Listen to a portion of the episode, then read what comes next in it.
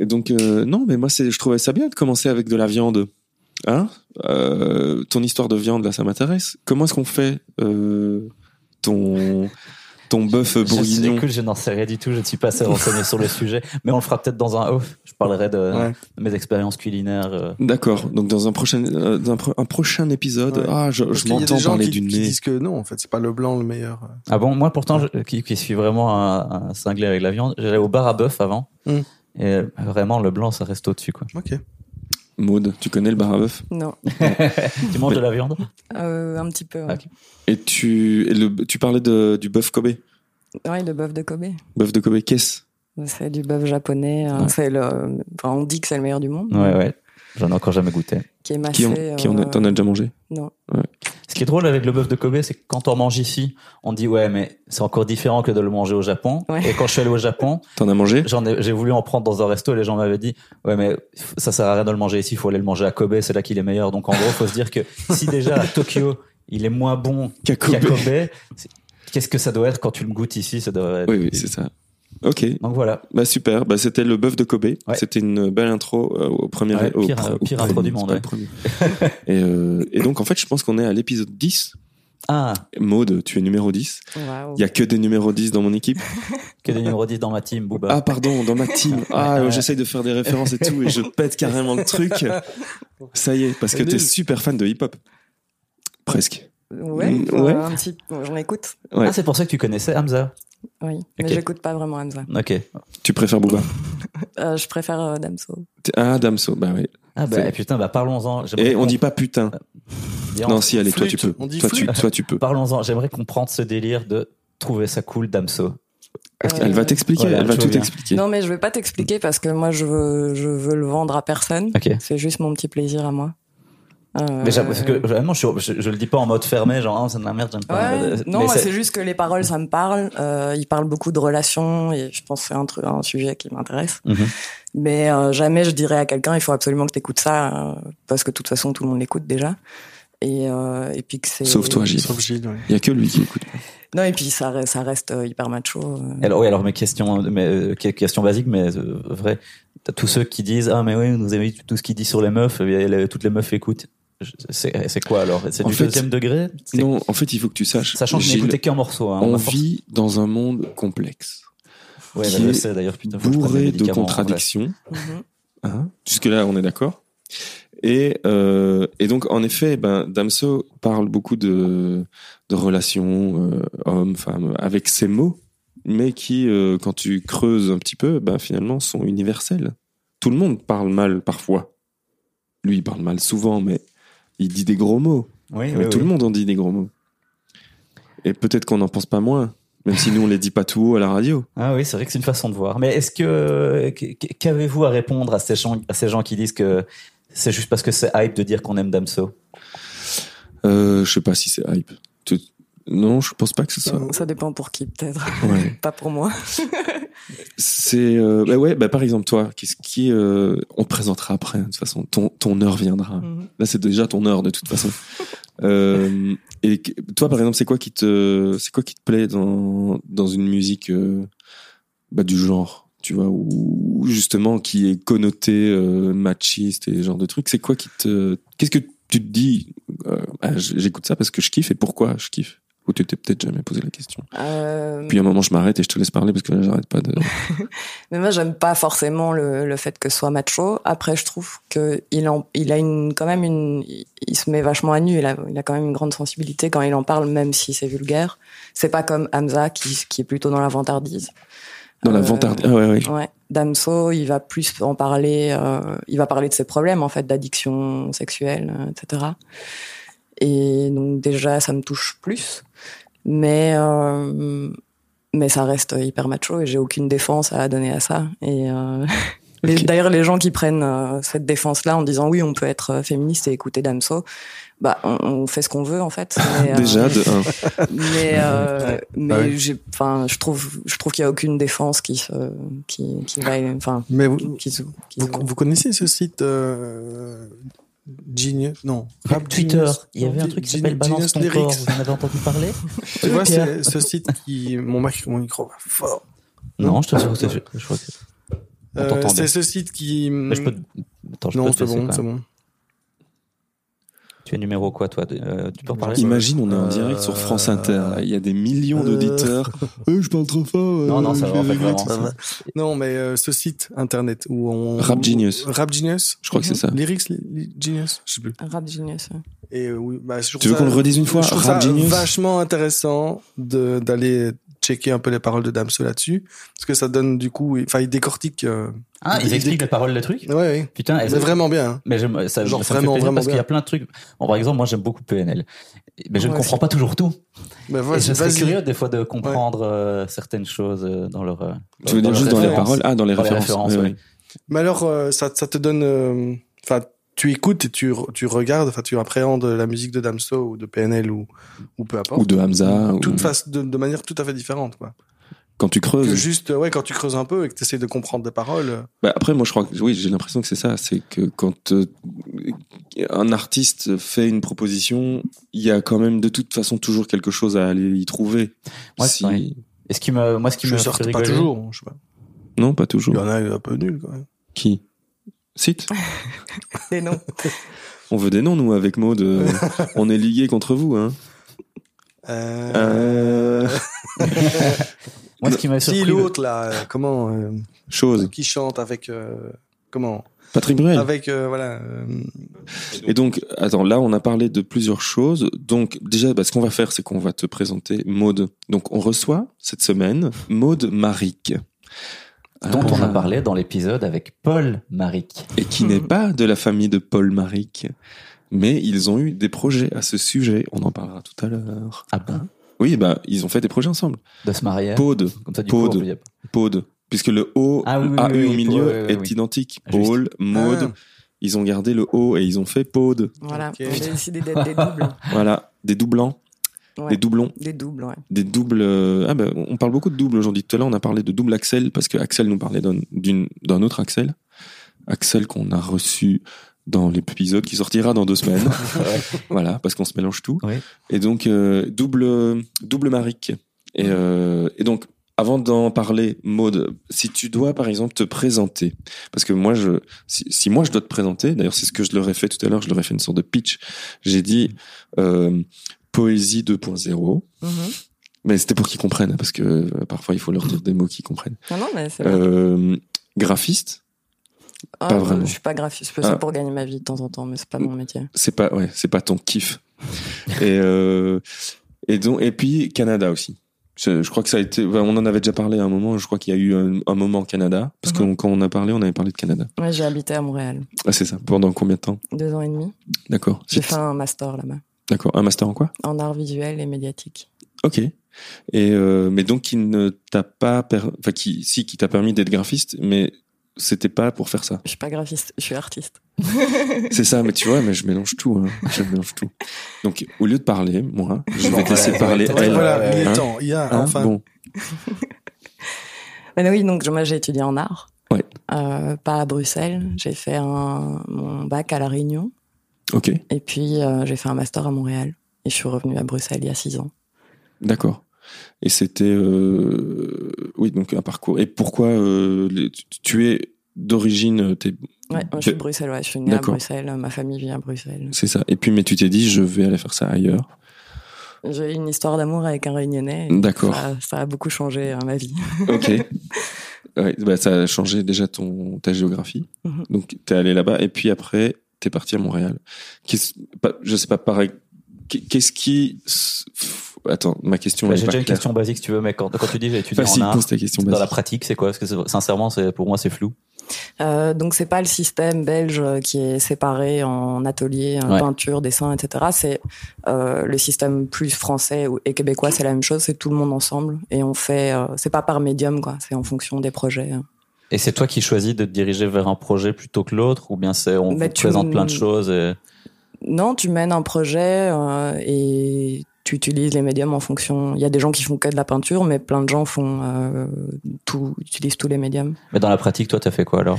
Moi, j'ai commencé par faire de la performance en espace public. Ok, Euh, toi-même quoi, avec ton corps. ouais. Ok. Voilà. Et puis ça m'a amené progressivement vers l'écriture, euh, en proposant les actions des actions à faire aux gens plutôt que de les faire moi-même.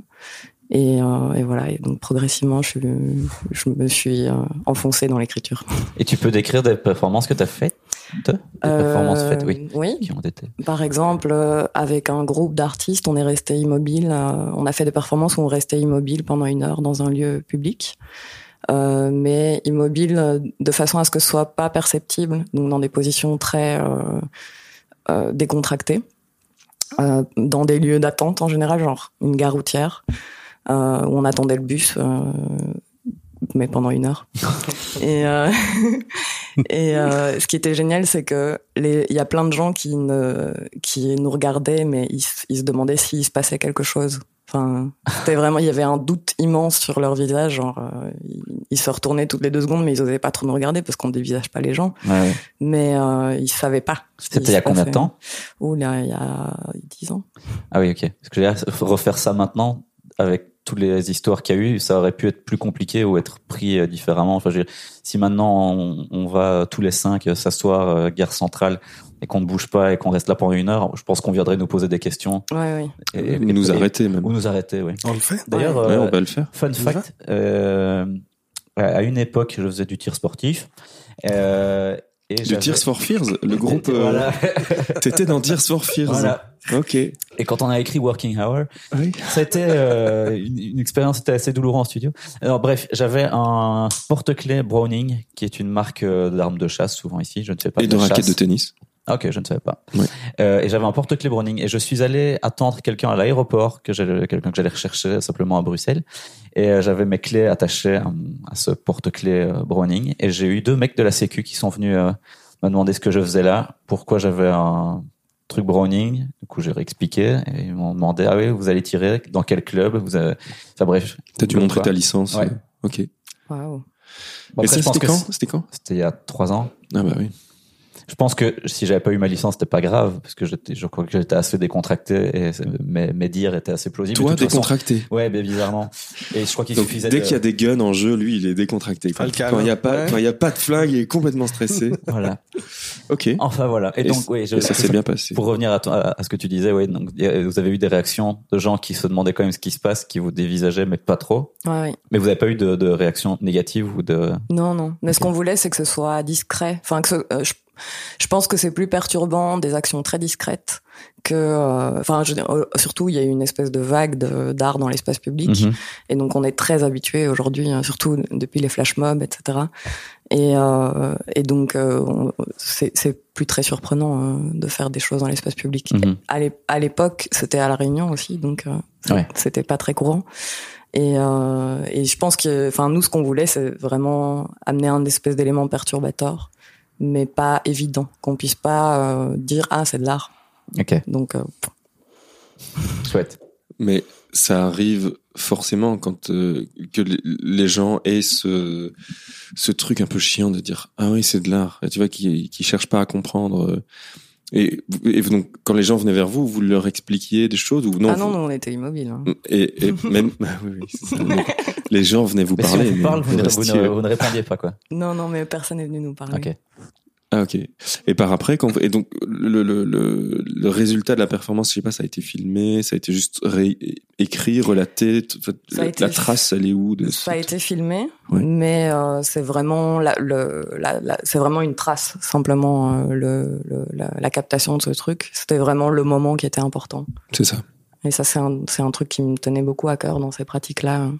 que ce soit le moment sur, enfin, pas, pas, il y avait pas d'expo après. euh, C'est ça. Donc à la limite, qu'il n'y ait pas de traces. euh, non. ce qui est l'inverse finalement de l'internet, qui lui laisse des traces partout. Mhm. Et l'internet qui est un peu plus ce que tu fais maintenant, j'ai l'impression. Mhm. Euh, donc dans et tu vois comme je transite. euh. Ça, c'est parce que je suis un pro, hein, Gilles. Je vois ton petit clin d'œil. Ouais, ouais, ouais. je suis- ah, non, mais voilà. Et donc, euh, et là maintenant, tu travailles donc plus, euh, enfin, de ce que je connais de ton travail, même si je pense que je connais pas tout. Et j'espère, comme ça, tu auras encore plein de trucs à me raconter, parce que moi, je connais qu'une certaine partie de de ton travail qui euh, qui se passe euh, sur Internet. Mhm. Et donc, tu tu, euh, tu utilises. Enfin, d'ailleurs, son son compte euh, son compte Instagram, c'est euh, maudemaric.jpeg. voilà, c'est super déjà. Ça, ça, ra- ça raconte, ça raconte. Mhm. Et donc, euh, et par rapport à ce que tu fais maintenant, euh, il y a eu la transition et le ce que tu fais maintenant. Euh, comment t'es passé de, de l'immobilisme sans trace euh, au, À l'internet. à l'internet? Euh, ben, je- après les performances euh, où du coup il y avait une implication physique, euh, je me suis mise à coller des phrases dans la rue ou à, à détourner des euh, des euh, j'avais détourné un horaire de bus euh, de à Montréal de, pour faire un, un espèce de faux mode d'emploi du métro qui proposait des actions absurdes en fait de de errer euh, et euh, de faire des dérives dans le métro de prendre le plus long trajet pour euh, aller là où on doit se rendre euh, de tester toutes les places assises de voilà de faire des choses un peu de, rendre complètement non fonctionnels euh, les trajets en métro. Et et puis progressivement ça s'est déplacé sur l'internet où je pense qu'il y a quand même ce, cette même dimension quand on, on va l'expliquer peut-être tout à l'heure, mais quand je poste des poèmes sur internet, ça c'est dans un newsfeed, euh, tout ce qui est de plus euh, banal, et je pense quand même que ça surprend un peu dans dans le quotidien du newsfeed. Mhm. Moi, donc- ça me surprend quand je les vois en tout cas. et donc voilà, je pense qu'il y a ce même euh, cette même énergie. Enfin, je sais pas comment le. Ouais, ouais. Donc c'est ça, c'est ce que tu disais, c'est rendre pas fonctionnel un, un geste ou un outil ou un. Un système, un service. Parce que par exemple, les- enfin, si c'est de cela que tu parles, en tout cas moi, ce que je vois, c'est dans son newsfeed sur Facebook, elle écrit des poèmes. Peut-être que tu peux le raconter à ma place parce que c'est quand même tes poèmes. Donc euh, j'écris des poèmes en taguant des noms de pages Facebook. Euh, C'est des noms de pages ran- Enfin, tu vas peut-être le dire, excuse-moi. J'allais dire que- random, genre si tu vas dire, euh, si tu vas dire, ah, dans ma cuisine, tu vois, il y a une page peut-être qui s'appelle cuisine et du coup, tu vas le taguer dedans. Voilà. Ok, cool. mais, mais tout est tagué, donc il n'y a pas un mot qui ne Ah, l'est il n'y a pas. pas un mot qui ne l'est pas. Voilà. C'est ça le truc, c'est qu'elle utilise le nom des pages pour. tu comprends, Gilles. Donc oui, c'est des poèmes faits que avec des noms de pages Facebook, de noms d'événements, de, de groupes, euh, etc. Mais euh, uniquement, c'est un, un espèce de collage euh, de noms de pages, mais qui fait sens. Quand tu le lis en entier, ça, ça raconte un truc, quoi. Voilà. J'aurais cool. pu l'avoir écrit, euh, enfin, je, en fait, je l'ai écrit moi-même, mais avec des fragments existants. Et euh, mais ça aurait pu être, j'aurais pu euh, l'écrire comme ça, sans nom de page. Mais euh, voilà, c'est cette contrainte-là qui me qui me libère, je pense, Ok. l'écriture. Et, comment et donc, comment t'es passé alors euh, Comment t'es tombé dans l'internet euh, C'est plus via l'écriture, parce que tu disais aussi tout à l'heure que t'es euh, plus tombé dans l'écriture. Com- comment tu t'es dit, bah, moi maintenant, mon, mon média, ça va plus être nécessairement euh, le. De... Le, co- enfin, son corps, du coup. Oui, voilà.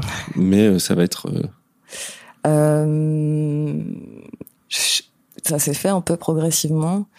Il y a des années avant, avant les réseaux sociaux, euh, tout ça, j'essayais, euh, je faisais des, des- des expériences euh, par email. De, euh, par exemple, je demandais à toutes mes, tous mes contacts de l'époque euh, de me décrire, de me faire la liste des choses qui sont dans leur sac à main de tous les jours. Euh, et donc, je, faisais des, petites expérimentations comme ça. Et, euh, puis quand euh, les réseaux sociaux sont arrivés, j'ai pas commencé tout de suite euh, là-dessus, mais enfin au début on avait il y avait l'espèce d'émerveillement genre waouh Facebook, euh, on peut retrouver plein de gens qu'on connaît, euh, c'est génial. Et puis euh, très vite euh, ça m'a ça m'a énervé, je me sentais coincée dans, dans ce truc comme plein de gens qui qui les quittent au final. Et euh, pendant un an, je, j'ai quitté Facebook sans supprimer mon compte, mais j'y allais plus. Et, euh, et en fait, je suis revenue et je me suis mise à l'uti- l'utiliser comme un terrain de jeu, à le détourner quoi. C'était ma manière de, de m'y sentir à l'aise. Ouais, ouais. et, euh, et là, là j'ai vu dernièrement que tu animais un, un atelier d'écriture. où- Ouais, qui a pas encore commencé. On peut en parler, mais Ouais. ça va être minimal. Comment sont les réactions des gens? Oui, le- les gens adorent. euh, Succès En même temps, fou, on s'attendait qu'il- pas à ça, vraiment. On était surpris. et c'est et c'est quand? De- L'atelier? L'atelier d'écriture, ça, ça va être tous les mardis euh, à la Maison de la Création, à Et c'est à partir de? du mardi prochain. Eh ben, euh, justement, ce sera déjà, ce sera déjà, euh, Ça il y sera- aura déjà eu un premier épisode, Ouais. euh, un, premier, euh, un premier atelier. Et il s'est bien passé.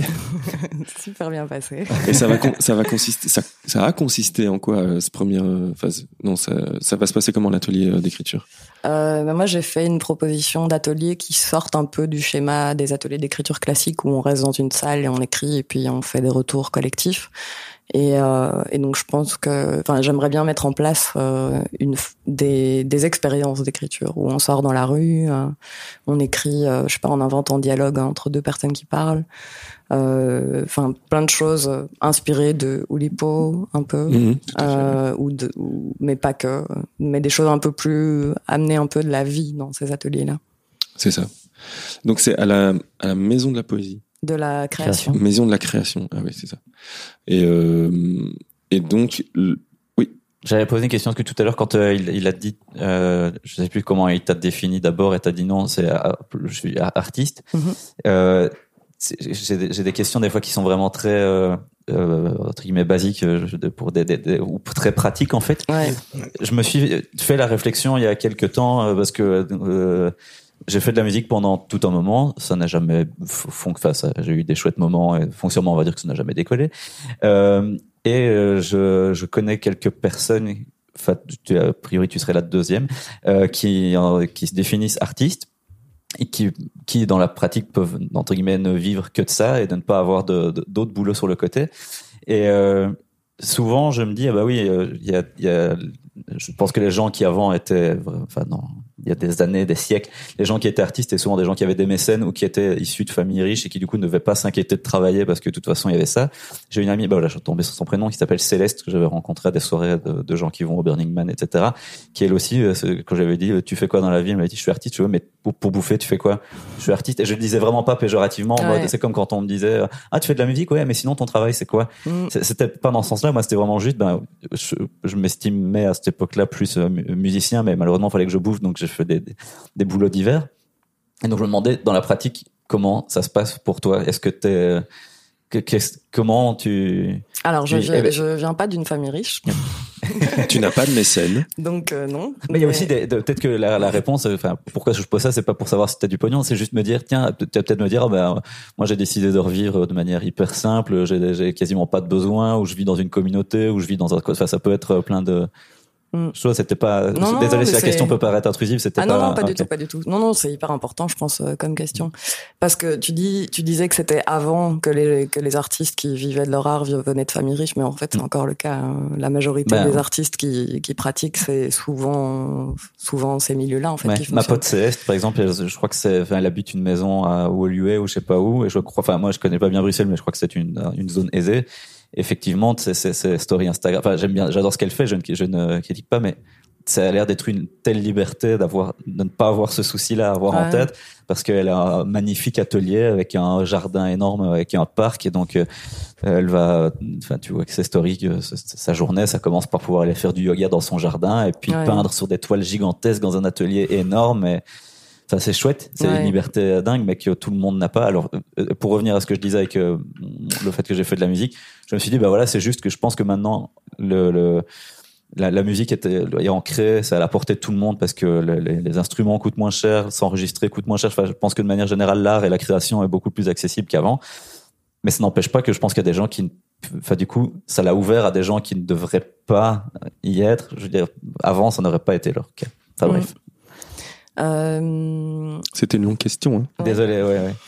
mais, mais Mais important. parce que c'est une réflexion que je me suis Mais déjà oui, fait plusieurs ça- fois et, et que je me fais à moi-même de me dire, en fait, mon boulot, moi, c'est de, c'est de, c'est de bosser, c'est d'aller. euh, À l'usine, quoi. Voilà, c'est ça. Ouais. Donc euh, moi, je, bah, comme tu disais, en fait, moi j'ai euh, mis en place ma vie pour que ça me, je dépense très peu d'argent. Euh, j'ai un loyer, euh, un vrai loyer, je vis pas en communauté, mais euh, qui est qui est pas cher. Euh, je vis sur le chômage et de petits contrats. Mhm. Là, je viens de commencer à travailler pour les Midis de la Poésie, qui est une association qui euh, qui fait plein d'événements de, autour de la poésie. Euh, mais euh, dans l'idéal, évidemment que j'aimerais bien avoir tout mon temps libre et un grand parc euh, pour faire du yoga. Ouais, ouais. Voilà, Ok, d'accord. Mais du coup, c'est toi qui as adapté tes, tes besoins et, et voilà. Mais moi, je considère vraiment que mon mon métier, c'est c'est d'être artiste, Mhm. malgré le fait que euh, c'est un peu plus compliqué que ça, vu que maintenant je dis je suis artiste et les gens me disent mais qu'est-ce que tu fais? Et je dis j'écris et ils me disent mais, mais en fait t'es es écrivain alors. Mais euh, je, Ouais, ouais, ouais. je, pen- je, je pense que je suis encore euh, entre les deux. Et le et, et la question finalement de la question bateau de l'argent et de ça n'intervient pas dans cette pratique-là. C'est c'est pas en tout cas pour le moment tu tu vis sans euh, enfin tu, tu ne vis pas attends comment Je est-ce ne que vis je- pas de mon art.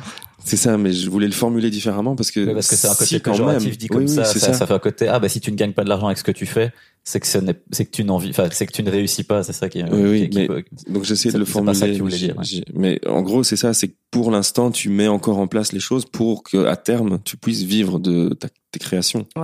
Et alors, C'est quand même ton euh, envie euh, au bout, c'est que tu puisses euh, vivre comme tu le veux. Euh, moi, je pense que, enfin, j'ai fait le deuil un peu de ça, d'en vivre. Quand on publie des poèmes sur Internet, euh, je vois Ouais. pas comment on peut en vivre. Ben, je, moi, je pense qu'il y a moyen. réaliste, hein. Ou alors, Non, du non, coup, ouais. Ou quand on fait des actions dans l'espace public, euh, c'était la même chose à l'époque. ou alors tu vas tu vas avoir des marques qui vont te contacter pour les taguer dans tes poèmes Mm. moyennant Tu rémunération. restes immobile dans l'espace public avec un sweat Nike Et tu tiens un Red Bull. et tu tiens un Red Bull et tu portes. Ouais. Euh, non, mais euh, bah, je sais pas. Moi, je pense qu'il y a. Enfin, tu, tu penses pas qu'il y a euh, un, un moment où ça pourra devenir euh, vraiment ton occupation principale et te tu, et tu pourras en vivre. euh, Bah ça, j'aimerais beaucoup. Après, dans le, dans le milieu littéraire, c'est quand même très compliqué. hein. Mhm. C'est beaucoup plus rare que dans le milieu artistique, par exemple. Parce qu'il n'y a pas d'œuvres euh, qui coûtent cher. Oui, il faut vendre beaucoup, beaucoup de livres. Voilà, Mais peut-être que tu vas vendre beaucoup, beaucoup de livres. Mhm, quand j'en ferai. Eh ben, Oui, c'est la clé, en fait, c'est de faire des choses oui. Pour Ben oui. pouvoir euh, en vivre. Enfin, des, des trucs physiques, quoi, à vendre. Ouais. Oui, Non oui c'est vrai qu'après, vendre euh, une performance. euh, Moi, je, je, ne sais pas comment tu fais. Tu vois, par exemple, les artistes performeurs, Mhm. ils sont payés pour leur performance. Ou ils ont des mécènes aussi peut-être? Ça dépend de. Ouais. Bah, il y en a qui sont payés, d'autres euh, pas spécialement. Enfin, le milieu de l'art, c'est quand même un milieu sent- qui fonctionne beaucoup en payant tout le monde sauf les artistes. Ouais. Donc, euh, je pense que beaucoup de gens performent euh, sans être euh, forcément payés, mais oui, les, les performeurs connus sont payés pour. C'est ça. C'est très naïf hein, comme question. Finalement, je, Ouais, mais on, on baigne dedans De un peu et l'extérieur, on ouais. s'y intéresse très- à fond, mais euh, En plus, je trouve que ce qui, enfin, pour euh, tout le milieu artistique large, on va dire, que ce soit la, la vidéo ou la musique, pour le, les trucs dans lesquels moi je travaille, c'est marrant parce que tout le monde a toujours l'impression que les autres réussissent beaucoup mieux que toi. Et en fait, tu te rends compte que tout le monde galère à fond, quoi. Par exemple, je- euh, il y a Harry Spilton à Liège qui font de la vidéo. Et moi, de, quand j'ai commencé, eux, je crois que ça fait des dizaines d'années, enfin, une, au moins dix ans qu'ils en font. Et moi, j'ai commencé il y a quatre ans. Et donc, je me disais, oh putain, c'est, ça doit être chouette d'arriver à leur niveau. J'imagine qu'ils doivent avoir des budgets dingues et puis qu'ils ils se rémunèrent bien pour, euh, pour ce qu'ils font, etc. Et quand, une fois, j'en avais parlé avec eux, ils m'avaient dit, mais nous, quasiment, la- enfin, presque la totalité de ce qu'on fait, c'est gratos parce que les gens ont pas de sous, ont pas de budget. Et donc, c'est, t'as toujours une fausse idée de Mm. comment ça fonctionne chez les autres, alors qu'en fait, en gros, tout le monde galère, comme tu dis, ça se trouve, c'est, les gens autour qui, euh, mm, mm. Bah oui, parce que toi, quand on voit euh, ce que tu fais, on a l'impression que tu es riche. hein. Tu, tu vis de, de tes poèmes, euh, de voilà. Mais euh, non, et blague, eh, c'était une blague. Qu'est-ce- autre question euh, pratique, comment est-ce que tu, euh, dans, dans tes journées, enfin, comment tu t'organises ta semaine et ta vie autour de tout ça?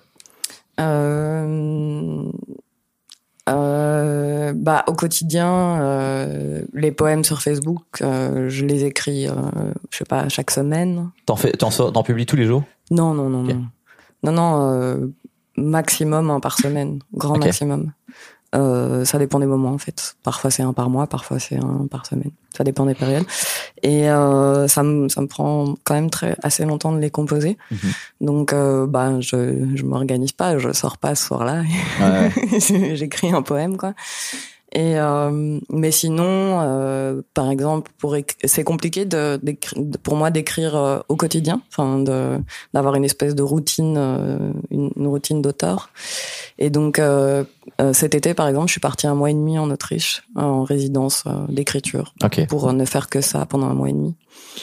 Je devais même t'envoyer une carte, mais je ne l'ai pas fait. Ah oui, c'est vrai. Moi, je t'en ai Je- envoyé une. Oui, je, euh, je, ben, ben non, je l'ai pas reçu. J'avais inventé une blague. Attends. Euh, raconte. Non.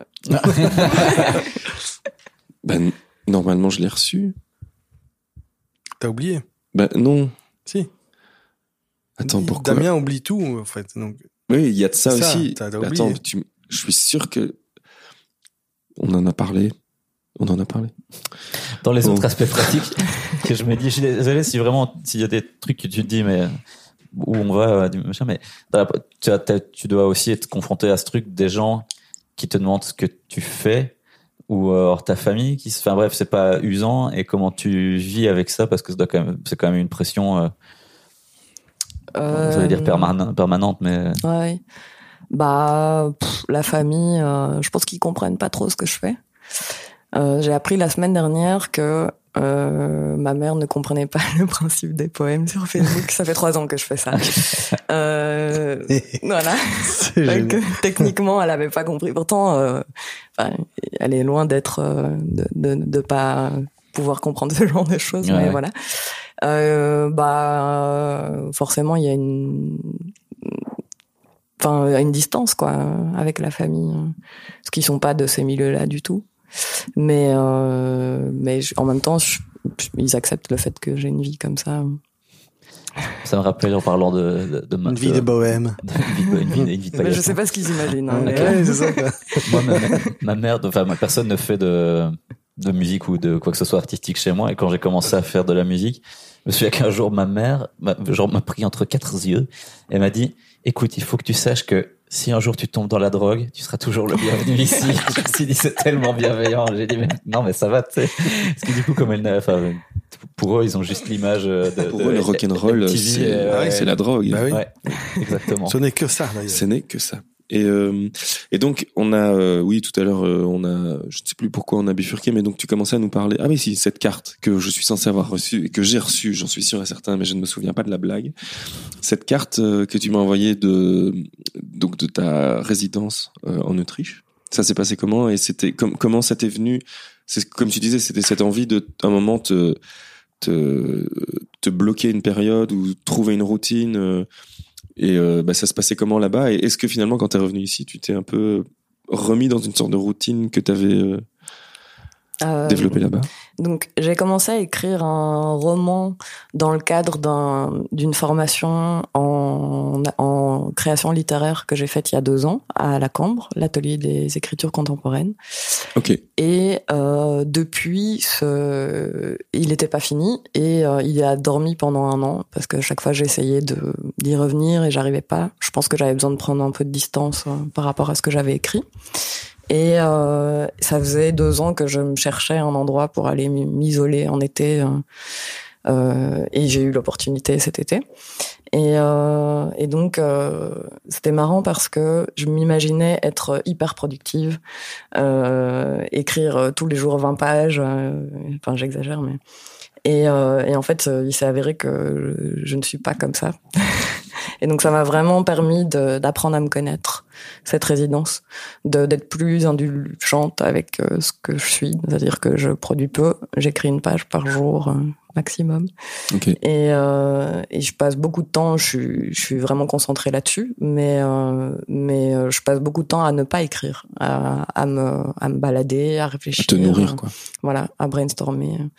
Et, et le temps passé vraiment à écrire, ça peut prendre euh, quatre heures, mais sur une, une demi-page. C'est ça. Ouais. Et donc, avant ça, justement, t'étais alors plutôt, euh, euh, genre, tu, tu ressentais une sorte de frustration de pas pouvoir produire plus alors que. J'avais l'impression que d'aller m'isoler un mois allait me permettre de finir, euh, finir un roman.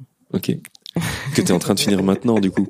Depuis que t'es rentré, tu, tu, je pas remise encore. Tu- Mais parce que le- pour moi, c'est compliqué le quotidien et écrire. J'ai vraiment besoin d'isolement. D'accord. Et je pense qu'à un moment donné, je vais arriver à, m- à me créer cet espace-là dans mon quotidien, mais, euh, mais il faut se nourrir, hein, il Mhm. faut travailler. C'est ça. Ouais, donc, euh, ouais, tu cherches encore la routine euh, Mhm. qui, ouais. Et, euh, bah oui, c'est ça. Et qu'est- qu'est-ce qui, qu'est-ce qui, qu'est-ce qui, euh, qu'est-ce qui bloque alors du coup dans cette routine quotidienne que t'arrives pas à mettre en place euh, Tu vois, on, peut- on peut essayer de, d'essayer de décortiquer ça, comme ça tu ressortiras de ce podcast comme t'es ressorti Avec des de ta, solutions. avec des solutions. Voilà, on est là pour t'aider. euh. on est des spécialistes de la routine. Putain, euh. ouais, on dirait l'émission de Julien Courbet où il y a tous ces spécialistes pour pouvoir aller râler. Tu vois, quand t'as des problèmes avec ton voisin. Ouais. Bref.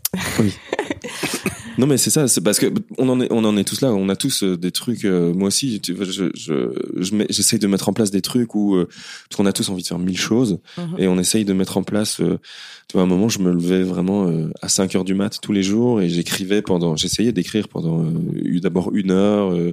Et on met tous des, en place des choses comme ça où pendant les vacances, vu qu'il n'y a pas les petits et des trucs comme ça, ben on se dit ah ben je vais je vais aller courir euh, tous les jours. Et ben oui, je l'ai fait, mais juste pendant les vacances. Et puis une fois que la Mhm. vie reprend. euh, et euh, Mais par exemple, dans un contexte de résidence, euh, j'espérais pouvoir euh, mettre, me créer une routine. Mais en fait, c'est un truc qui m'emmerde profondément, la routine. Et euh, je pense que d'ailleurs, dans toute ma pratique, il y a vraiment cette idée de combattre la routine, donc ça a du sens. Et euh, je me suis rendu compte que c'était impossible pour moi de me, dire, je me réveille tous les, tous les matins et j'écris pendant deux heures, que ça marche pas comme ça, que chaque jour, euh, ça, je fonctionne, je, suis- je suis incapable de m'astreindre à, à, à une, un rythme et un emploi du temps. Ok. Oui, tu, tu es la vagabonde de ta vie. Bah Tu- ouais, malheureusement, j'arrive pas Bah, à me domestiquer.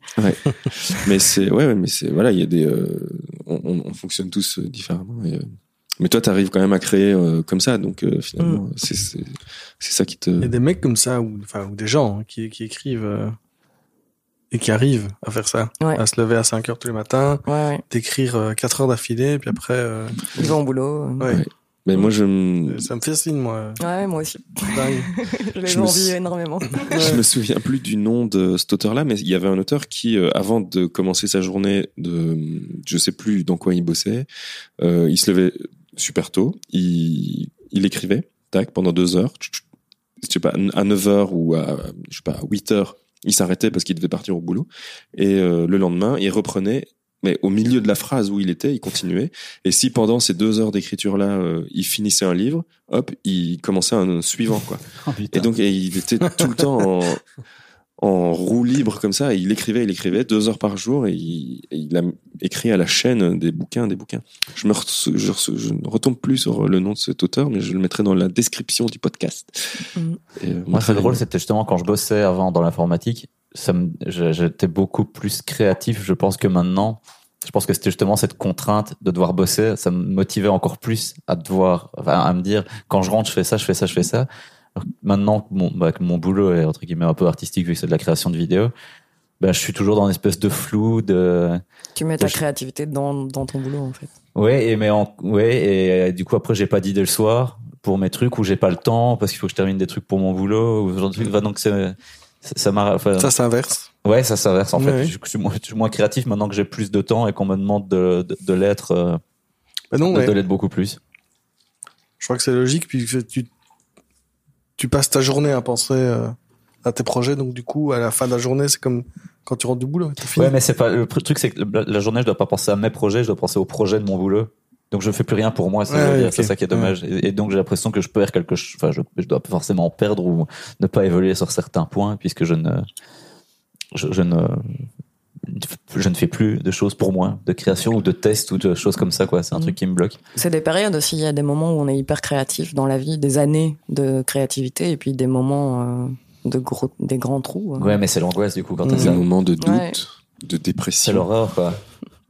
D'ailleurs, c'est pour ça que moi, je t'ai pas répondu. En fait, je t'avais dit que je t'écrirais là-bas, mais euh, pendant euh, six mois, j'ai plus rien pu écrire, rien faire. Et donc, j'étais super chaud parce que je, je voulais écrire à plein de gens qui partaient en vacances. Et Ouais, genre ta petite lettre ou quoi, celle que j'attends toujours. Ouais, chaque fois on en reparle. Hein. Mais c'est marrant parce que ce matin, justement, j'ai euh, bah, euh, Christophe Gérardon Oui. m'a prêté euh, un ustensile qui s'appelle la Freewrite. Je sais pas si tu vois ce que c'est. C'est un- une machine à écrire, mais qui est connectée, qui ne sert que à écrire. Donc tu as un petit écran Ah, waouh. avec euh, le euh, la même technologie que les Kindle. Donc c'est de l'encre Ah digitale, tu vois. Donc euh, ça gaspille aucune énergie. euh, Enfin, je veux dire, tu- avec une batterie, une recharge, tu peux écrire pendant 30 jours. euh, Enfin Ouais. bon, bref. Mais euh, et c'est juste connecté à Internet pour pouvoir se synchroniser avec ta Dropbox ou Google Drive ou peu importe. Et euh, Et donc tu ne peux que écrire avec ça. Tu sais rien faire d'autre. Tu sais pas aller sur internet. Et euh, les touches sont plus agréables que les touches d'un d'un clavier d'un laptop ou d'un Mac ou d'un truc comme ça. Ah bon, il y a plus agréable qu'un clavier Mac? Ouais. Faudrait attention à ce que tu dis. faudrait que tu testes. et donc, euh, et justement, bah en fait, euh, c'est peut-être con, hein, peut-être que c'est juste là euh, les deux trois premiers jours euh, parce que j'ai ce nouvel outil dans les mains et que, mais je me suis mis à l'essayer et puis bah voilà, j'ai écrit, euh, je sais pas moi, en 15 minutes, 2000 signes euh, de, ou 2000 mots et euh, je me suis dit, ah bah en fait c'est facile.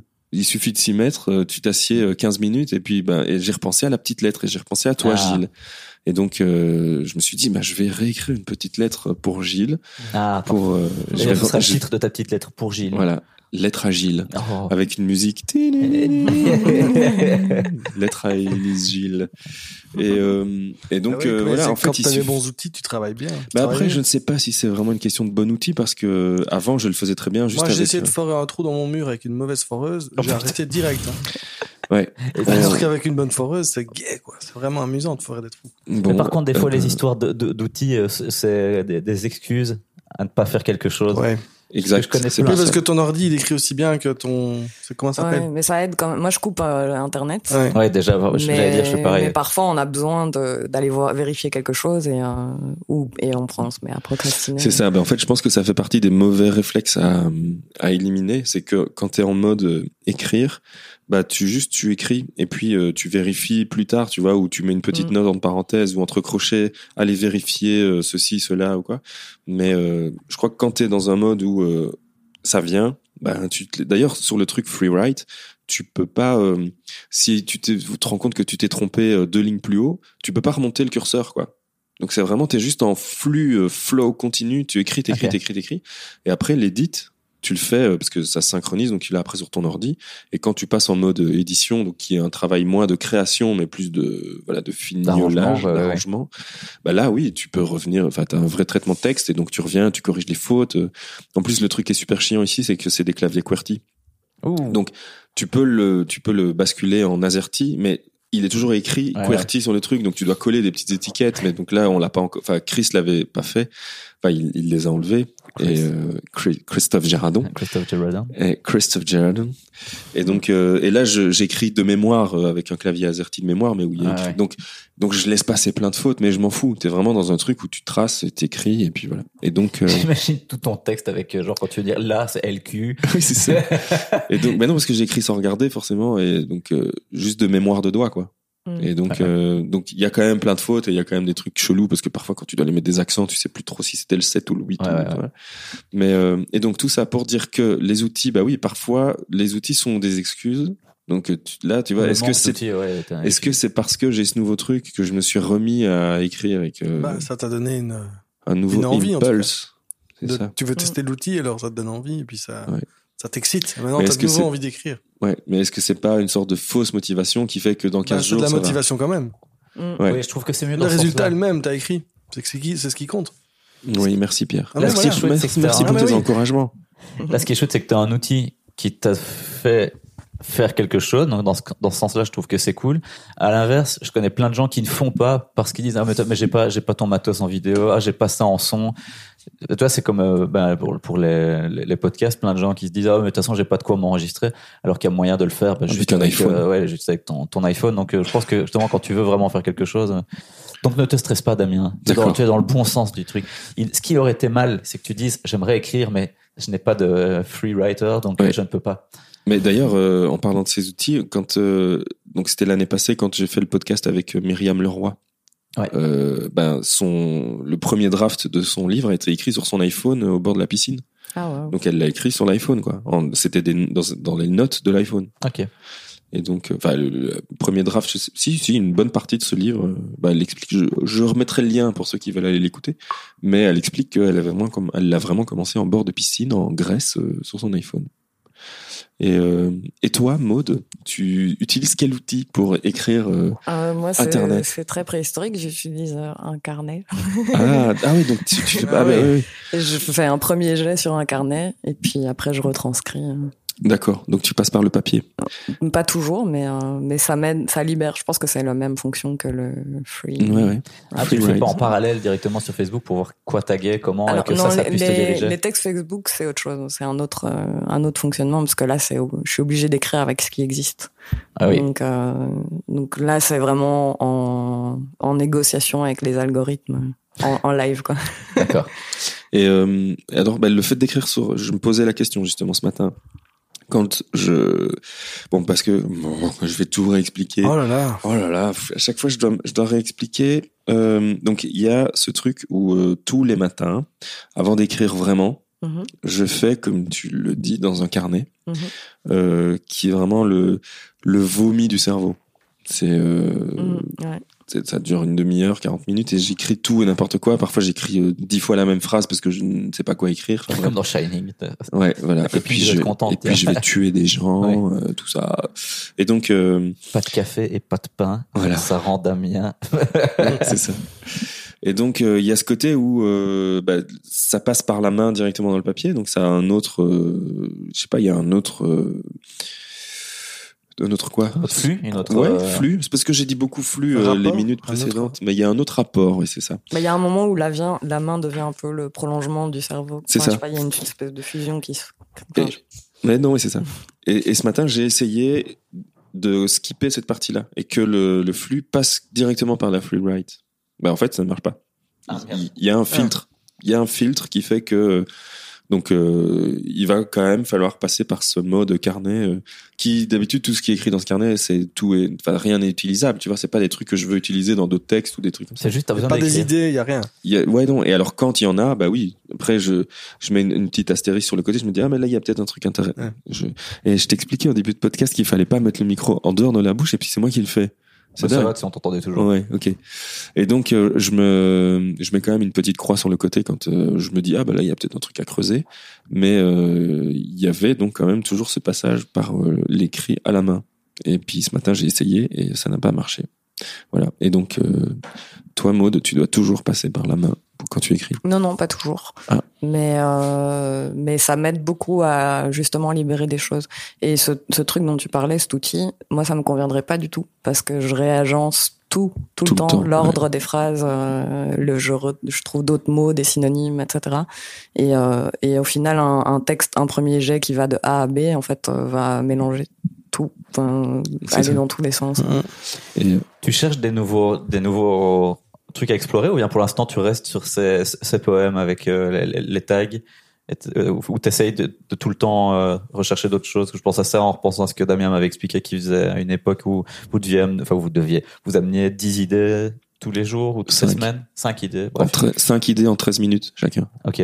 Et donc je me demande si tu t'es, si pour l'instant, enfin, t'as trouvé ce truc qui te plaît et t'es confortable dedans et donc tu le continues ou bien est-ce que tu es tout le temps en recherche de nouveaux. Bah, je le, je le laisse. euh, donc, je, je fais plus, j'ai plus, je, je mène quand même plusieurs euh, projets en, en même temps. Enfin, ça dépend des périodes. Euh, mais euh, par exemple, les poèmes sur Facebook, ça, quand ça s'arrêtera, ça s'arrêtera. J'ai un, j'ai un blog que j'ai tenu pendant 3-4 ans, euh, qui s'appelle Mots choisis. Et euh, je, je pense qu'il est fini. Je sais, je sais pas encore euh, s'il y a un point final, mais euh, mais à mon avis, ça fait deux ans que j'ai, j'ai- je, la- je l'alimente très sporadiquement, et là j'ai plus aucune envie de l'alimenter. Et donc euh, donc voilà. Et les les poèmes sur Facebook, ça continue, donc je vois pas pourquoi je m'arrêterais. euh. Ouais, ouais, ouais. Et si on reste sur les outils, euh, parce que moi je suis toujours dedans, je- donc je me repose la question. c'est parce que tu parlais de, de quand tu écris un texte, il y a toujours des parties, des structures, tu reprends des trucs que tu mets ailleurs et tout ça. Et euh, est-ce que tu connais Scrivener? Non. Scrivener. Ah oui. Toi, tu ça, connais? Ça, j'ai aussi essayé en, en me disant ah ça ça va m'aider à écrire. Ouais, Ça m'a aidé le temps que je teste et que je trouve ça beau. Mais- c'est ça. Ouais, moi, je, à peu près pareil. Mm. C'est- quoi? C'est un traitement de texte, mais qui est vraiment prévu pour euh, l'écriture, euh, enfin, le long format. Donc euh, scénario, donc ils ont des templates en plus qui sont euh, à peu près bien faits. Euh, si c'est scénario, il te met en page un peu comme si c'était un scénario, mais euh, tu c'est- juste une, une structure, donc c'est comme une base de données, mais qui structure tes euh, différents fichiers texte, quoi. Et donc, euh, bah voilà, t'ouvres un nouveau document Scrivener, donc imagine, je sais pas un roman 1 ou peu importe.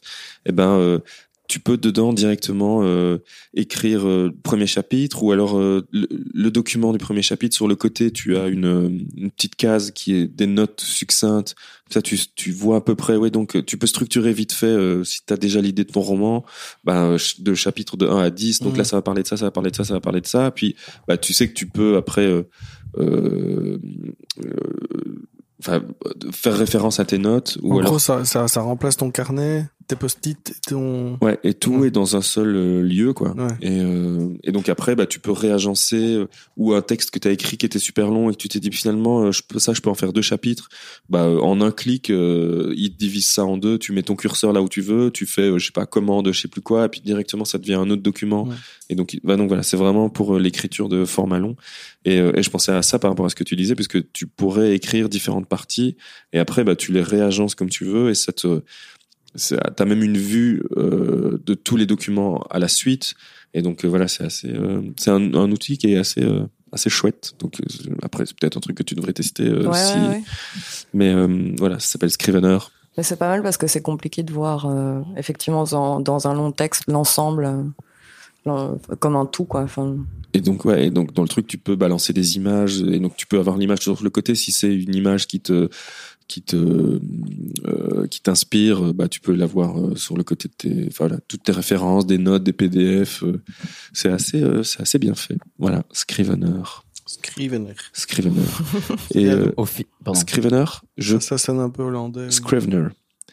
C'est Scrivener. Scrivener. Donc je pense que c'est un anglais et Ouais. euh, une boîte qui s'appelle euh, Milk, non, euh, Latte Milk, je peux voir un truc avec le, bon bref, c'est pas Ouais, grave. Bref, voilà. On, mettra, le lien, voilà. Et euh, je me rends compte qu'on a parlé de ça, mais on n'a pas parlé de tes autres projets artistiques, si, tu en as.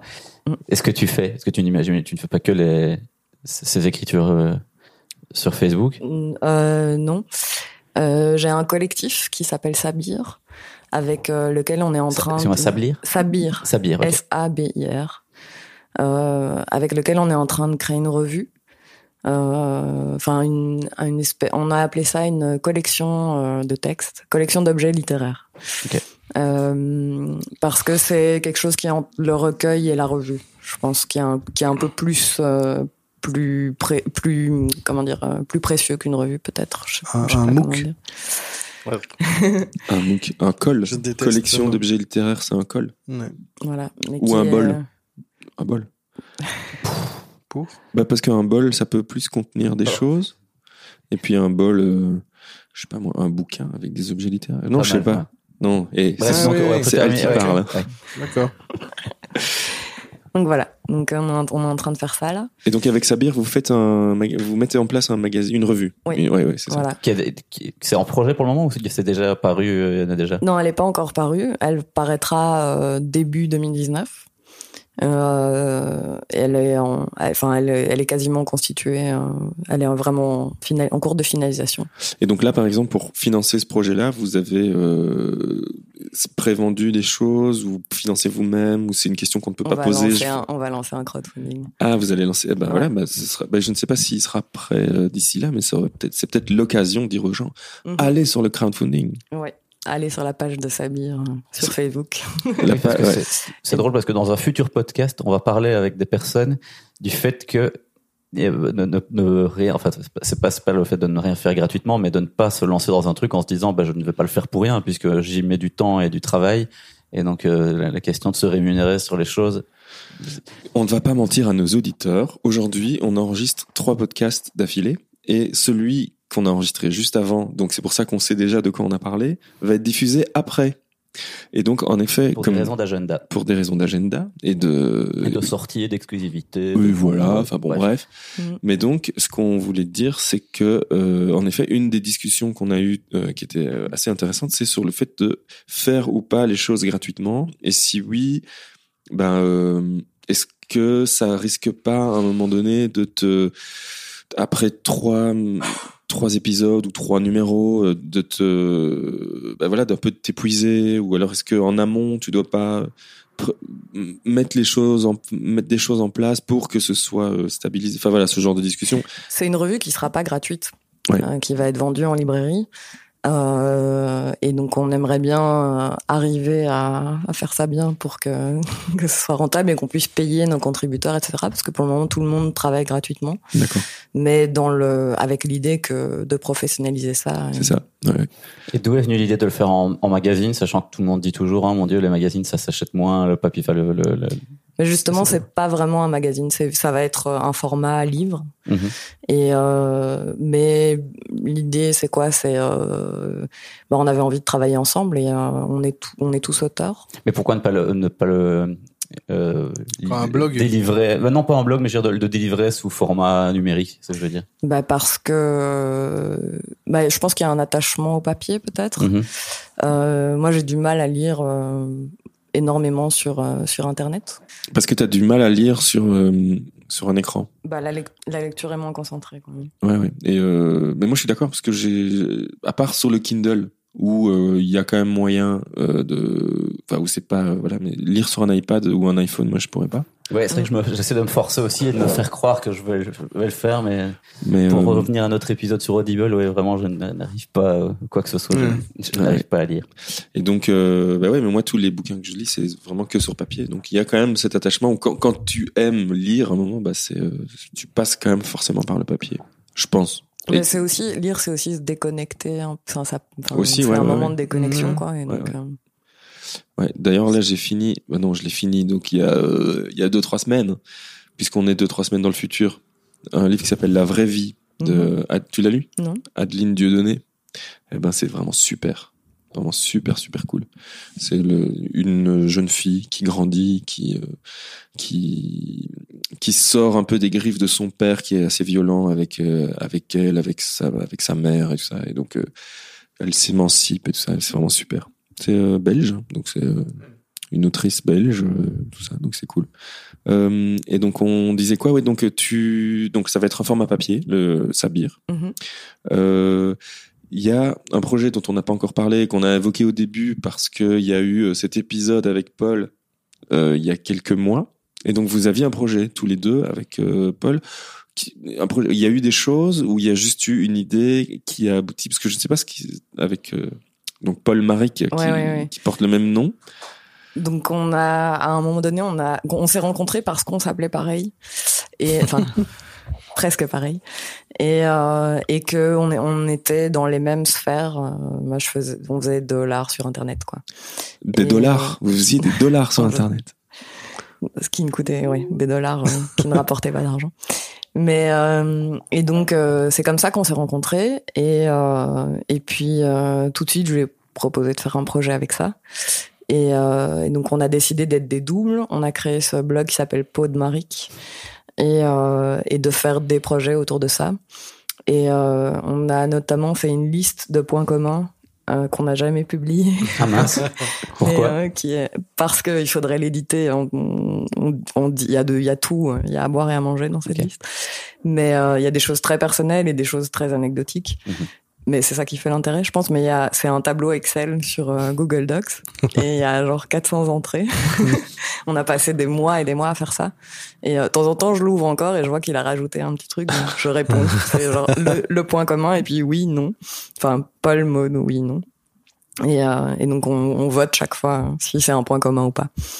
Et euh, voilà, un jour on l'éditera, on la publiera. Et peut-être qu'un jour, le personnage va exister pour de vrai.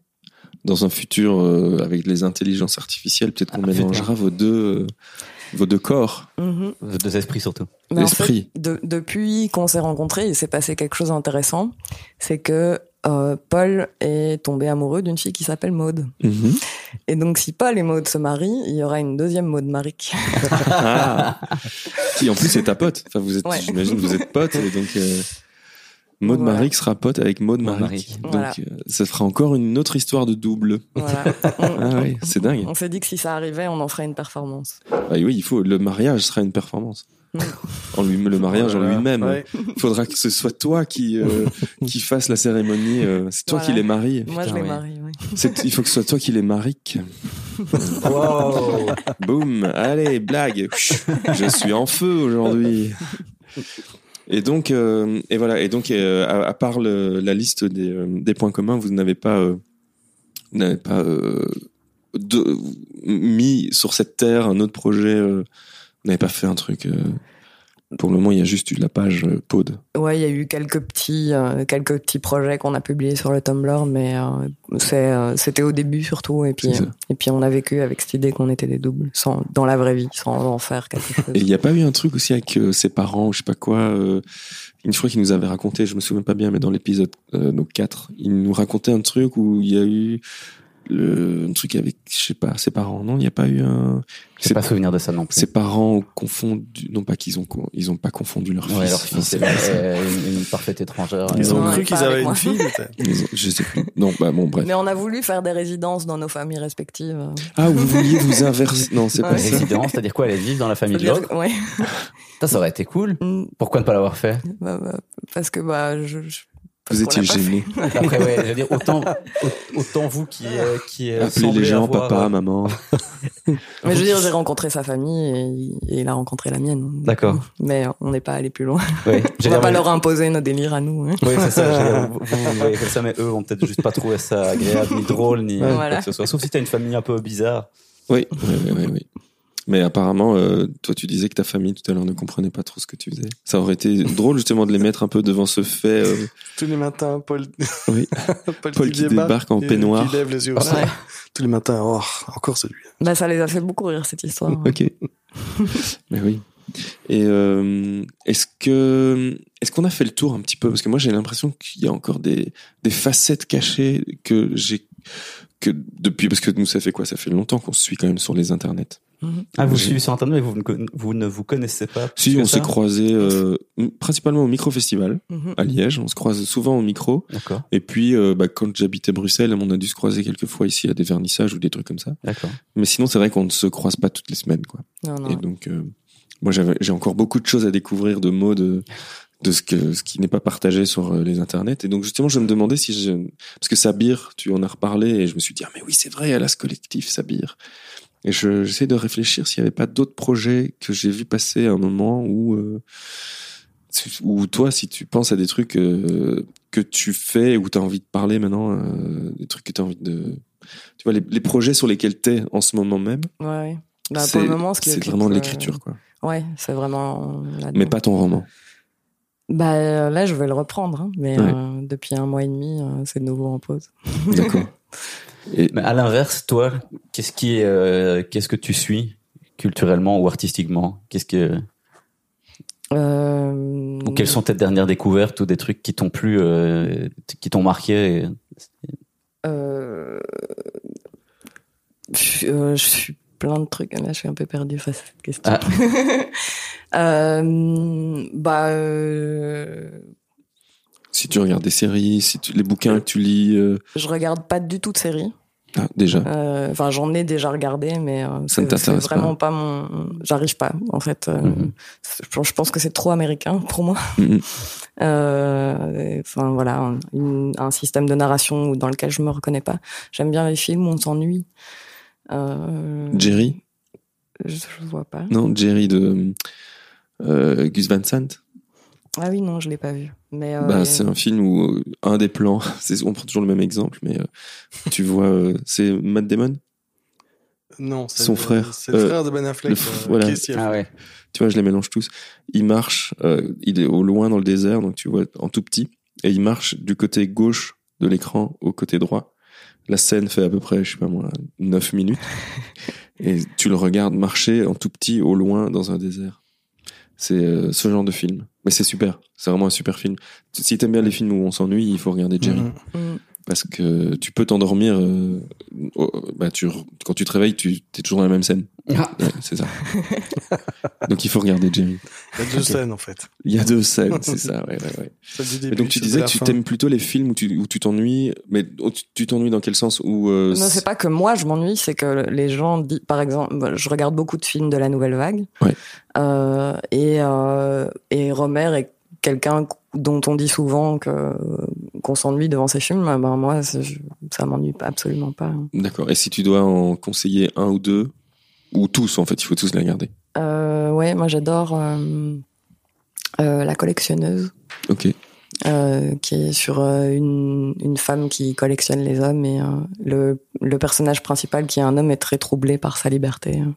Donc c'est intéressant d'avoir un peu ces, ces doutes existentiels sur est-ce que elle a le droit de faire ça, comme d'agir comme moi en fait. C'est ça. Et ça, c'était quelle année? Euh, je crois que c'est 64, mais je suis pas sûre. Déjà à l'époque. hein? Ouais. Ouais, ouais, oui. Mhm. Euh, sinon, niveau film, euh, il y a un film qui est génial de Todd Solondz qui s'appelle Palindrome. Donc Palindrome, c'est un film où le personnage principal est, est une, à la base une petite fille euh, qui est en fait jouée par plusieurs actrices et euh, au long du film. Donc ça, ça coupe. Au début, c'est euh, une, une petite fille blonde. euh, etc. Et puis au bout d'un moment, c'est euh, une, une grande, une actrice adulte noire qui est euh, très forte. Et ça, le l'actrice change, mais le personnage reste le même. Et on arrive à vraiment suivre cette histoire en, en y croyant complètement. Et c'est vraiment génial comme comme de narration qu'on Ok. peut faire que au cinéma pour le coup. Ouais, ouais, ouais. Oui, donc du coup dans les euh, dans les narrations euh, plus compliquées, moi je me souviens, je d'ailleurs, je- enfin je m'en souviens mais vaguement de Synecdoche New York Mm. de Charlie Kaufman. Charlie Kaufman, c'est lui qui a écrit euh, par exemple Eternal Sunshine of the Ah, ouais, Spotless ok. Mind. D'accord. Il a écrit euh, Adaptation? Adaptation. Il a écrit euh, bah, quasi tous les Being John films. Malkovich? Being John Mal- les films de Gondry et Spike Jones, à peu près, c'est lui qui les a écrits. Et donc, Synecdoche New York, euh, bah, c'est son premier film à lui, écrit par lui et réalisé par lui. Avec, euh, Philippe Seymour Hoffman. voilà, Mm. t'es... Bah, vas-y, continue. Je ne l'ai pas vu. Ah, bah, voilà. Non, j'ai juste Eh toutes ben, les euh, informations par cœur, mais voilà. Eh ben, euh, oui, bah, c'est comme d'habitude avec, euh, avec euh, Charlie Kaufman, quoi. C'est des narrations, euh, des trucs imbriqués, des trucs un peu compliqués. Et, euh, et je crois que je, je m'en souviens pas très bien, mais j'en ai un bon souvenir. euh. Si t'avais besoin d'un film à regarder, tu pourrais essayer celui-là. Ouais, Mais moi, en tout cas, je vais regarder euh, le palindrome. Ça me, ça m'intrigue. Moi, j'ai vu très récemment un film qui en a beaucoup parlé, de Lobster. Mm. Ah, bah Ouais, oui. je l'ai vu aussi. Et euh, j'ai vraiment adoré, en fait. Mm, mm. ça parle de quoi Ouais. déjà? C'est une société où les gens sont obligés d'être en couple. Ah oui, sinon on te transforme. Genre, c'est le, stress total si t'es plus en couple.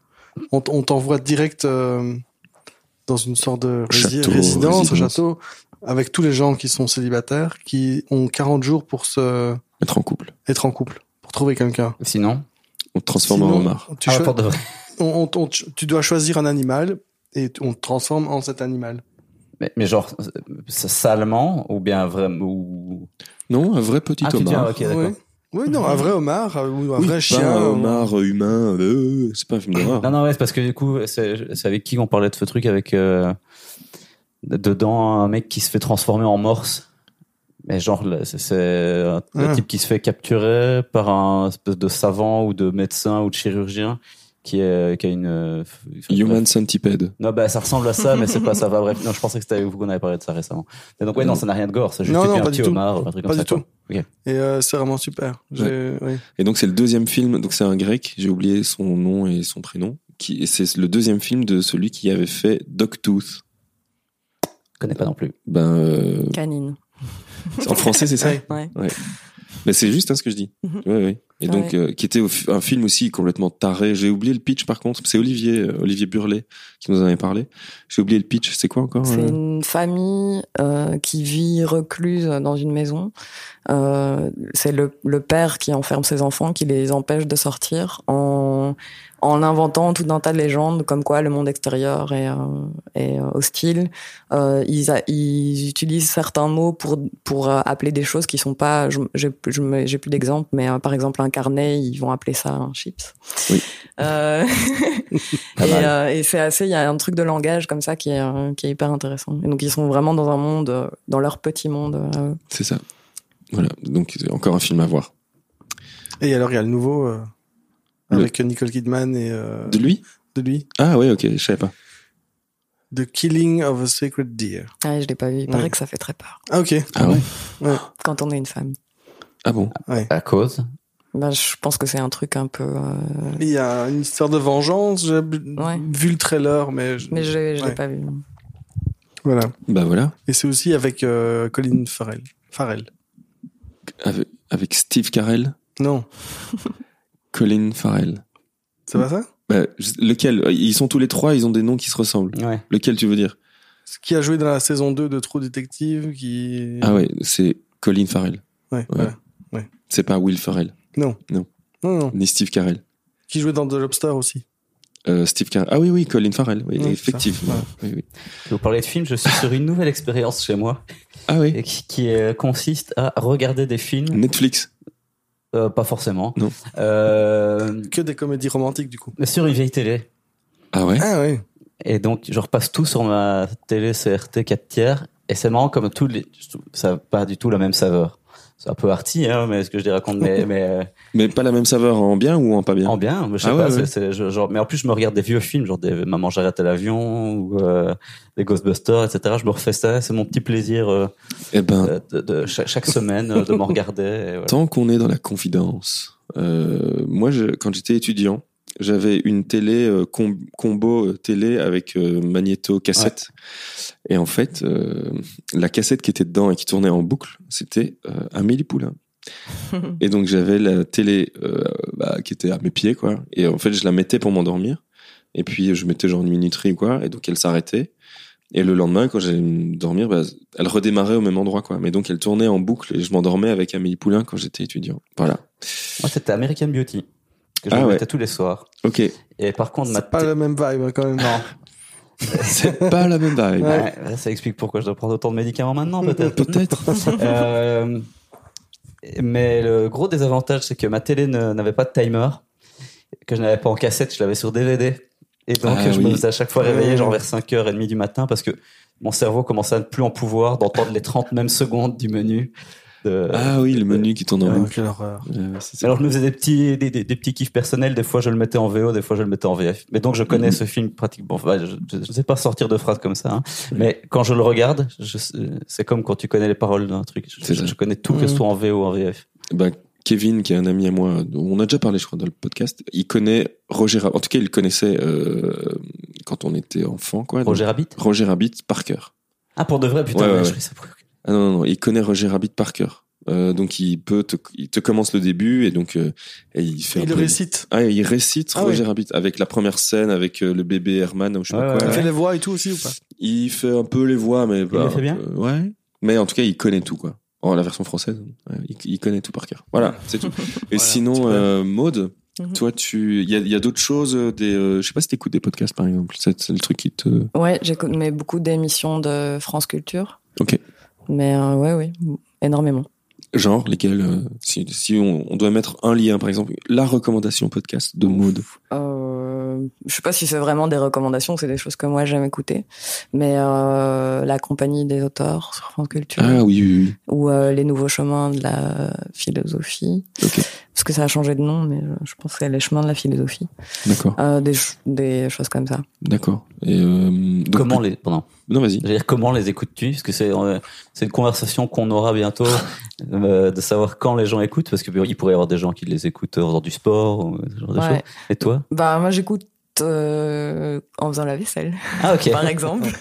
tu dois avoir de très longues vaisselles alors. Mais je- euh, oui. Je ne la fais qu'une fois par mois. Ah, Pour pouvoir écouter. jusqu'au bout. C'est vraiment des moments où je m'emmerde. C'est quelque chose que je déteste faire. Et, euh, et Écouter des podcasts Non, ou faire non, la vaisselle faire la vaisselle. Je déteste ça. Et donc, euh, voilà, c'est des moments où j'écoute des podcasts. D'accord. Ou Et toi même, mais simplement en faisant rien, même, hein, en étant chez moi. Juste tu te poses et tu écoutes Ouais. de manière active. Ok, chouette. Mhm. Et donc c'est principalement sur l'écriture alors? Ces deux-là en tout cas. Beaucoup, ouais. Ouais. J'écoute énormément, ouais, de, de, ou, ou le- je lis aussi beaucoup sur les autres, des auteurs, Ouais, ouais, ouais. comprendre leur vie, etc. Je sais pas Ouais, pourquoi c'est marrant. Moi aussi, j'étais dans une phase. euh, j'ai lu euh, le. C'est con, hein, mais Stephen King. Mhm. Bah, Mhm. c'est son livre Écriture. C'est euh, Mais c'est marrant parce que Stephen King, on en parle. Euh, là j'ai acheté son son dernier. Je- J'avoue, je lis parfois du Mais Stephen pourquoi tu, King. tu vois, pourquoi tu dis ça en fait? Pourquoi c'est mal de lire Stephen King? Non, c'est. Parce que c'est en fait c'est un, un vrai super bon auteur, je pense. Il est Ouais, juste euh, c'est pas. euh, méga connu quoi, mais euh, Je me faisais justement la réflexion dans quand j'écrivais sur ma free write ce matin. ouais. non, c'est que en fait, euh, le niveau du style, c'est pas dingue. Ouais, ouais. Mais pas- ce qui Mais est intéressant chez lui, c'est il sait raconter des histoires Ouais. et c'est euh, donc c'est son nouveau truc où t'as les femmes qui sont euh, qui s'enferment dans des cocons et quand tu les réveilles, euh, elles sont complètement déchaînées, elles tuent les hommes et tout ça. Ok, Dans- chouette. ouais, ça s'appelle Sleeping Beauties. Hmm. Mhm. Et, euh, et donc c'est c'est plutôt euh, les, ces histoires, comment il les raconte, comment tous les tous les personnages s'imbriquent et tout ça. Mais après au niveau du style, c'est pas le Ouais. genre de phrase où je oh, putain, genre qui me faut péter les plombs quoi. Alors Ouais. que par contre il y a d'autres auteurs, bah, le, le livre dont je parlais tout à l'heure, euh, La vraie vie. Ben, au niveau du rythme, au niveau du choix des mots, euh, au niveau de, des descriptions et des trucs comme ça, c'est du génie. Ça me rend dingue. C'est euh, c'est genre euh, une sorte de euh, enfin, je, je- Enfin, tu vois, c'est pas, tu peux pas comparer. Euh, à Kenny West non ça n'a rien à voir. Stephen King et euh, je c'est quoi les mecs en France là, qui vendent plein, de- plein, de- plein de bouquins.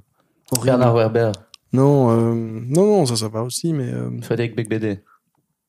non, pas ah lui. Marc Lévy Marc Lévy. Oui, oui, oui. voilà, Marc non Lévy. non c'est incomparable non Mar- Tu vois, là, tu peux, tu peux être gêné, quoi. oui oui Genre, c'est ma mère qui dit ça, euh, j'achète et je lis souvent du Marc Lévy je suis gêné Ta mère, elle lit Non, c'est pas vrai. Fifty Shades of Grey aussi.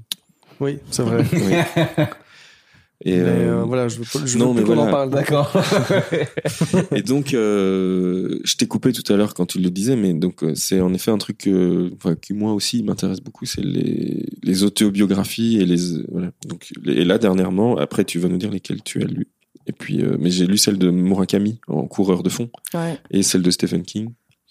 Et, euh, et donc toi, tu disais, tu lisais beaucoup aussi de la vie des, auteurs. euh. Bah pas euh, le- leur vie ou quand ils parlent d'écriture, euh, par exemple Duras qui a écrit écrire, Ah oui, oui, oui, juste il est dans ma liste. qui est qui est hyper bien et, et qui a été fait, je pense suite à un document, un interview documentaire qui a été fait par Arte il y a très longtemps, mais qui est sur YouTube, D'accord. qui est vraiment bien. Où elle parle de l'écriture et de la folie, et, de l'isolement, du besoin d'isolement. c'est ça. Ok. Et, euh, et alors, bah, quand on était juste avant sur les podcasts euh, sur l'écriture, il y en a un euh, juste euh, que j'écoute aussi parfois, qui est pas mal, qui s'appelle Il y a plus de papier. ouais. Et, euh, et là, on est plus dans l'écriture de justement de des narrations, de de, de, de scénarios ou des choses comme ça. Donc, on est moins dans le livre, livre, mais il y a un peu de tout et c'est des soit il y a des ils parlent de technique ou alors ils invitent des auteurs ou quoi donc euh, et c'est euh, voilà. Et je- non mais c'était pour faire aussi un penchant euh, de, des de plus, des plus petits podcasts euh, qui sont euh, je sais pas Ouais. je sais pas s'ils sont moins connus mais qui sont euh, un peu plus euh, vraiment pointus sur euh, et donc voilà il y a plus de papier. Il y a plus beaucoup de temps non plus. il y a plus de temps. On arrive à la fin. On arrive à la fin. bah euh, Maud j- euh, j'espère que tu as passé un, un chouette moment avec nous. Est-ce que tu as dit tout ce que tu avais envie de dire? Est-ce qu'il y a des choses que tu as encore envie de raconter? Tu vois, quand je sais pas si tu t'étais projeté en disant ah il faut pas que j'oublie de parler de ça, de parler de ça. euh. Non, non, pas du tout. C'est vrai? On a tu ris. Je suis revenu les pieds sous la table. Bon, Ben, oh, C'est bien, c'est parfait. En- en C'est comme ça qu'il fallait venir. C'est comme ça qu'il fallait venir. Ouais. C'était une discussion euh, autour d'un gobelet d'eau et d'un petit peu de, de thé gingembre euh, Mhm. Miel. et euh, miel. Alors Maud, si on veut te retrouver, on a cité quelques liens, on les remettra dans la description, mais on a cité quelques endroits où on te retrouve, donc principalement j'ai mis ton Instagram, ton Facebook, euh, ton site. euh, Bah, j'ai tout. un Tumblr qui reprend la, qui fonctionne comme un site web, qui reprend la liste de, de tout ce que je fais euh, en ce moment. Et qui s'appelle maudemaric.tumblr.com. Maud- bah c'est ton bien, c'est ton prénom et ton nom. Ouais. Maudemaric.tumblr. c'est très bien. Et, euh, et puis après, ben, on mettra aussi un lien vers ton Instagram et vers tout ça. Et, euh, quoi- et quoi d'autre?